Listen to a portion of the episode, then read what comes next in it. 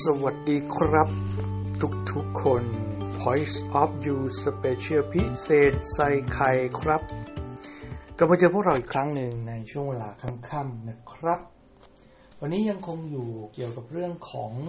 โคชชิ่งนะครับ หรือการสอนนะไอ้คำว่าการสอนในการโคชชิ่งจริงๆ มันไม่เหมือนกันหรอกนะ แต่วันนี้ เราจะใช้เทคนิคในการเขาเรียกว่าสอนงานให้กับทีมงาน โดยใช้เทคนิคการโค้ชก็แล้วกันนะครับ ซึ่งการเลือกวิธีสอนให้เหมาะสมนะครับ หรือการเลือกวิธีโค้ชให้เหมาะสมกับสมาชิกในแต่ละคนของทีมงานเราเนี่ยมันก็มีสิ่งที่เราต้องคำนึงถึงอะไรหลาย ๆ อย่างนะครับ ว่าหน้าที่ของหัวหน้างานนะครับ เราจะสอนสมาชิกในทีมของเราเนี่ยเราต้องดูครับว่าแต่ละคนเนี่ย เขามีบุคลิกลักษณะเป็นยังไงบ้าง สอนง่ายสอนยากนะครับ ซึ่งมันก็อยู่กับการพัฒนาของตัวเขาเองด้วยนะครับ ทีนี้มาดูพื้นฐานของการโค้ชนะครับ คือเราจะโค้ชรายบุคคลหรือทำให้เขาเกิดพัฒนาศักยภาพรายบุคคลเนี่ยเราต้องทำไงนะครับ ถ้าเทียบกับการสอนในโรงเรียนนะครับ เวลาอาจารย์หรือคุณครูสอนเนี่ย เขาจะสอนด้วยเนื้อหาเดียวกัน วิธีการเดียวกัน ระยะเวลาเท่ากัน เช่น สอนหนึ่งคาบนะหนึ่งคาบสมัยก่อนก็ชั่วโมง 30 นาที ชั่วโมง 20 นาที แล้วก็มีเวลาให้เราพัก 10 นาทีใช่ไหมครับ เพราะฉะนั้นเนี่ยเทคนิคเหล่านี้เราเรียกว่าการ teaching นะ teaching ไม่ใช่การ coaching นะครับ แต่การโค้ชเนี่ยมันจะเป็นการทำให้แต่ละคนเนี่ยมีเนื้อหาของตัวเอง มีวิธีการของตัวเองและมีระยะเวลาในการโค้ชในการสอนเนี่ยให้เหมาะสมกับตัวเขา ซึ่ง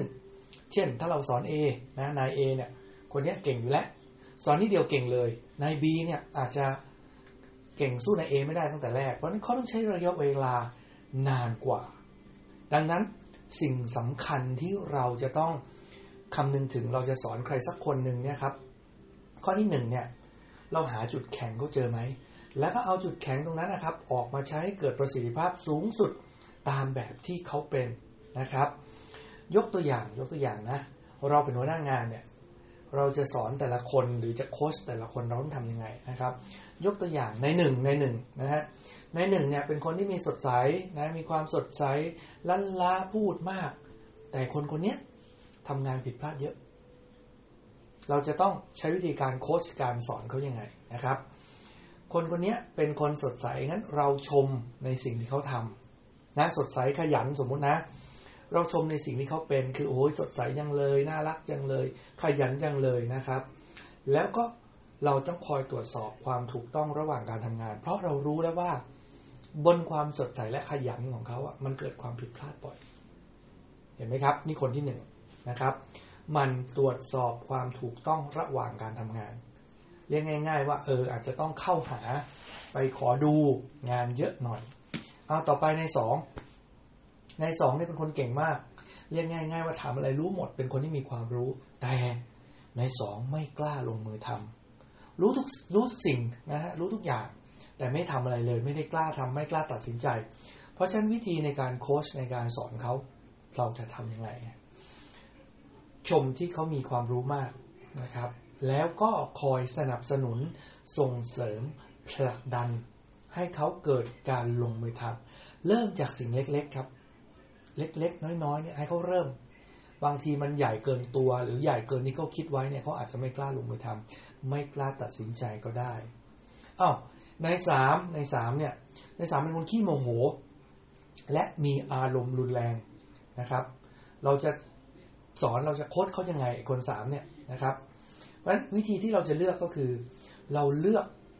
เวลาที่จะเข้าไปหาเขานะเขาขี้โมโห เราก็เข้าไปหาในช่วงที่เขาไม่โมโหสิช่วงที่เขาโมโหก็อย่าเข้าไปนะครับ เพราะมันมีความเสี่ยงนะ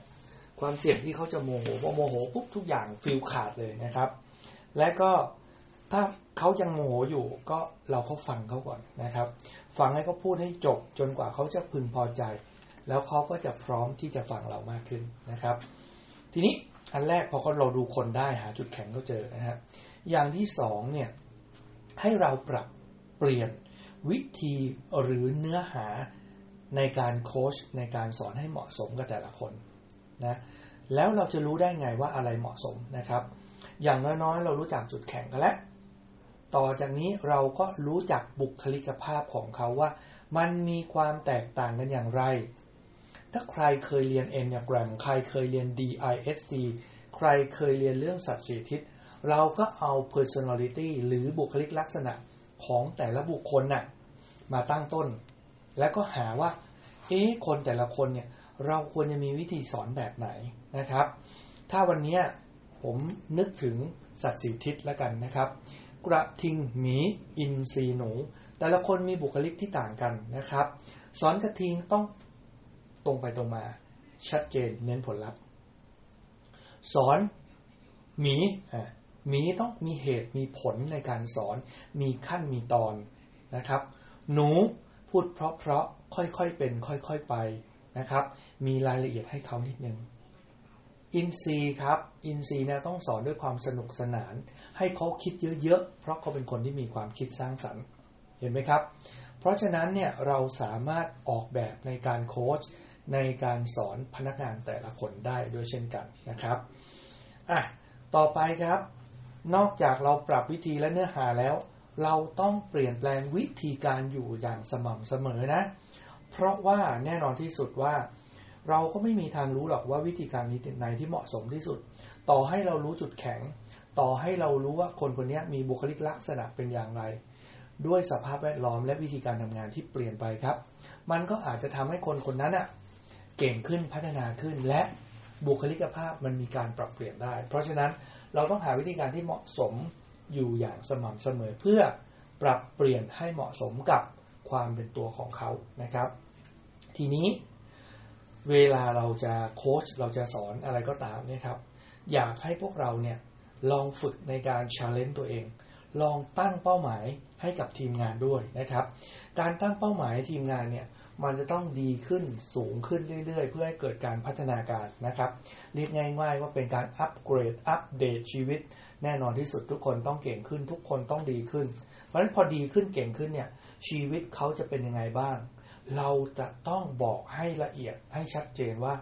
แล้วเขาจะได้อะไรจากการเปลี่ยนแปลงครั้งนี้ จากการบรรลุเป้าหมายครั้งนี้นะครับ สิ่งสำคัญนะครับ นอกจากการดึงจุดแข็งออกมาใช้ให้เกิดประโยชน์ โดยการชื่นชมข้อดีของเขาแล้วเนี่ยสองเราต้องปรับวิธีการปรับเนื้อหาเหมาะสมเพื่อ เราจะได้หาวิธีการที่ดีที่สุดในการพัฒนาเขาแต่ละคนนะครับ อันที่สามแน่นอนเมื่อเขาเก่งขึ้นเราก็ต้องปรับเปลี่ยนวิธีการอยู่เสมอ แล้วเราต้อง upgrade upgrade นะไม่ใช่อัปเกรดนะอัปเกรดนะเรื่องเป้าหมาย การทำแบบนั้นนะครับ เรียกง่าย ๆ ว่า step ที่หนึ่งในการอัปเกรดในการที่จะ challenge เขาเนี่ย โดยการใช้เขาเรียกว่าคำสั่งแบบ challengeลองทำแบบนี้ดูสิ ลองทำแบบนั้นดูไหม ลองแบบอื่นไหม ลองทำแบบนี้ไหม มันอาจจะมีอะไรที่แตกต่างขึ้นก็ได้นะครับ step ที่2เนี่ยลองทำให้เขาเนี่ยเขาเรียกว่าบรรลุเป้าหมายแบบง่าย ๆ ให้สำเร็จนะครับ ก่อนที่จะไป step ที่ 3 ลองทำสิ่งนี้ก่อนไหมลองทำงานนี้ไหมเรียกง่ายๆว่า rotate งานหรือมอบหมายงานเพิ่มเติมในลำดับที่ 3 นะครับ ให้เขาลอง challenge เป้าหมายด้วยตัวของเขาเอง พอมาถึงตรงนี้แหละมาถึงบรรลุเป้าหมายตรงนี้เนี่ยอยากทำอะไรต่อไหนลองเสนอมาสิถ้าเราลองทำแบบนี้เราจะมีโอกาสพัฒนาของคนเป็น step step step นะครับ ทีนี้เวลาเราไปทำงานกับคนหลากหลายเนี่ย บางทีหัวหน้าเองก็มึนเหมือนกันนะครับ ว่า เออ แล้วเราอะไปรู้ชาวบ้านทั้งหมดแล้วเราเป็นคนแบบไหน เพราะอะไรเอ่ยเพราะหัวหน้างานนะครับเขาก็มีบุคลิกลักษณะเขามีจุดแข็งของตัวเอง และก็มีวิธีการสอนของเอง ดังนั้นครับ บางครั้งบางคราวเนี่ย วิธีการสอนของเรามันอาจจะเกิดการซ้ำซ้อน เพราะเราก็รู้ของเราอยู่คนเดียวนะแล้วเราเป็นคนแบบไหนล่ะในคนสี่แบบ นะครับคนสีแบบคืออะไร กระทิงหมีอินทรีหนูนะ ผมยกเอาสัตว์สีทิศเพราะอะไรเอ่ย เราสามารถนึกภาพออกเวลาเราเห็นบุคลิกลักษณะของแต่ละคนอะมาทวนกันครับ คนที่มีลักษณะเป็นกระทิงนะครับ คนคนนี้ก็จะมีลักษณะบุคลิกแบบเสียงดังฟังชัด ขี้โมโหอารมณ์เสียง่าย ชอบขิดกับเขาไปทั่วนะครับ นี่คือบุคลิกลักษณะไม่ใช่ความผิดนะครับ เพราะฉะนั้นคนเหล่านี้ก็จะมีความดุดันในตัวของตัวเองนะครับ คนประเภทที่ 2 ครับตรงข้ามกับกระทิงก็คือคนประเภทหนู หนูเนี่ยไม่กล้าแสดงออกขี้เกรงใจชอบช่วยเหลือคน เพราะฉะนั้นหนูก็จะมีความอึกอักอึกอักไม่กล้าตัดสินใจในการลงมือทำงานอะไร ไม่ชอบเป็นผู้นำซึ่งมาตรงข้ามกับกระทิง เพราะฉะนั้นหนูจะเหมือนกับเป็นเหยื่อ หรือเป็นผู้ถูกกระทำอยู่ตลอดเวลา เพราะว่าอะไรไม่กล้าไงนะครับ แล้วถ้าเราเป็นหัวหน้างานที่เป็นกระทิงดุลูกน้องจนทุกคนขี้หดตัวหายกลัวไปหมดเลย ลูกน้องมันก็ไม่กล้าทำอะไร ถ้าเราเป็นหัวหน้าแบบหนูล่ะ เราก็กลัวลูกน้องสิครับ กลัวเพื่อนร่วมงาน กลัวนู่นกลัวนี่ไม่กล้าตัดสินใจสุดท้าย ลูกน้องอาจจะมองว่าหัวหน้าแม่งไม่มี guts ว่ะนะบอกมี guts อะไรประมาณนี้โอ้ไม่เจ๋งเลยว่ะมันปกครองคนไม่ได้นะหัวหน้าประเภทที่3ครับหัวหน้าประเภทอินทรีอินทรีก็จะเป็นมองการไกลนะครับ มองแบบอุ้ยสามร้อยหกสิบองศาไอเดียบรรเจิดมีความคิดสร้างสรรค์นะครับ เฮฮาปาร์ตี้เสียงดังหัวเราะเฮฮา บางครั้งบางข่าวด้วยความบุคลิกแบบเนี้ยคนก็จะมองหัวหน้าคนนี้เป็นคนขี้เล่นไม่เอาจริงเอาจังนะถึงเวลาก็มาแบบสั่งการแล้วก็ไปงานการไม่ทำมัวแต่ละลาละลาบางทีมันก็ขาดศรัทธาได้ หัวหน้าประเภทที่ 4 ครับ เป็นประเภทหมีครับ คนนี้โอ้โหเอาจริงเอาจังจนเครียด จ้องจับผิดทุกอย่างต้องเป๊ะเวอร์วังอลังการหนึ่งสองสามสี่ห้ามีขั้นมีตอนมีกฎมีระเบียบโอ้ยทุกคนก็เบื่อไปหมดเลยเพราะงานมันช้ากว่าจะตรวจสอบกันชีวิตก็วุ่นวาย เพราะฉะนั้นเนี่ยก่อนที่เราไปบริหารคนทั้งสี่แบบ หันกลับมาดูตัวเราไว้สองกระจกดูว่าที่เราเป็นคนแบบไหนวะเพราะว่าเรามักจะใช้วิธีการเดิมๆที่เราใช้อยู่เนี่ยครับในการบริหารคนอื่นอยู่เสมอ เพราะอะไรโอ้โห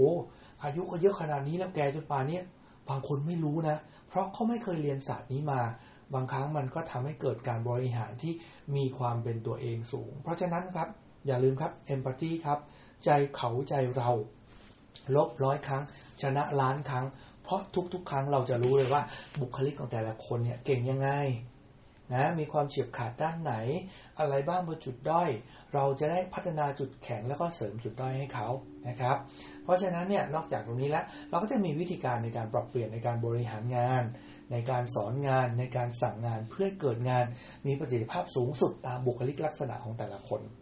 อันที่ 3 พอเราเปลี่ยนไปเรื่อยๆเนี่ยคนมันเก่งขึ้นเรื่อยๆวิธีการมันต้องอัปเดตขึ้นเรื่อยอัปเกรดขึ้นเรื่อยๆเป้าหมายก็ใหญ่ขึ้นสูงขึ้นนะครับ เพราะฉะนั้นหลักการและการบริหารทั่วไป การโค้ดและการสอนงานพอเอามารวมรวมกันจริง ๆ แล้วเนี่ยการโคชชิ่งเนี่ยคือการที่ทำให้แต่ละคนมีความเก่งขึ้นสูงสูงขึ้นไปพัฒนาขึ้นไปแต่ละคน แต่ละบุคคลด้วยวิธีการที่แตกต่างกัน ตามบุคลิกลักษณะที่เขาเป็น นะครับ ส่วนการสอนในมหาวิทยาลัยนะครับ ในโรงเรียนทั่วไป มันเป็นการสอนแบบรวมๆนะครับ วิธีการเดียวกัน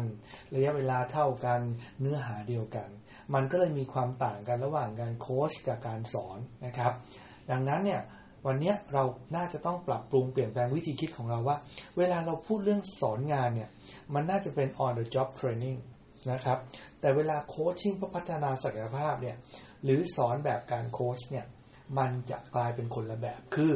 บุคลิกลักษณะของแต่ละคนมันจะต้องถูกสอนยังไงให้เป็นเฉพาะตัวเขานะครับ หรือเราเรียกว่าเป็น personality ของแต่ละคนก็ได้นะครับ เพราะฉะนั้นเนี่ย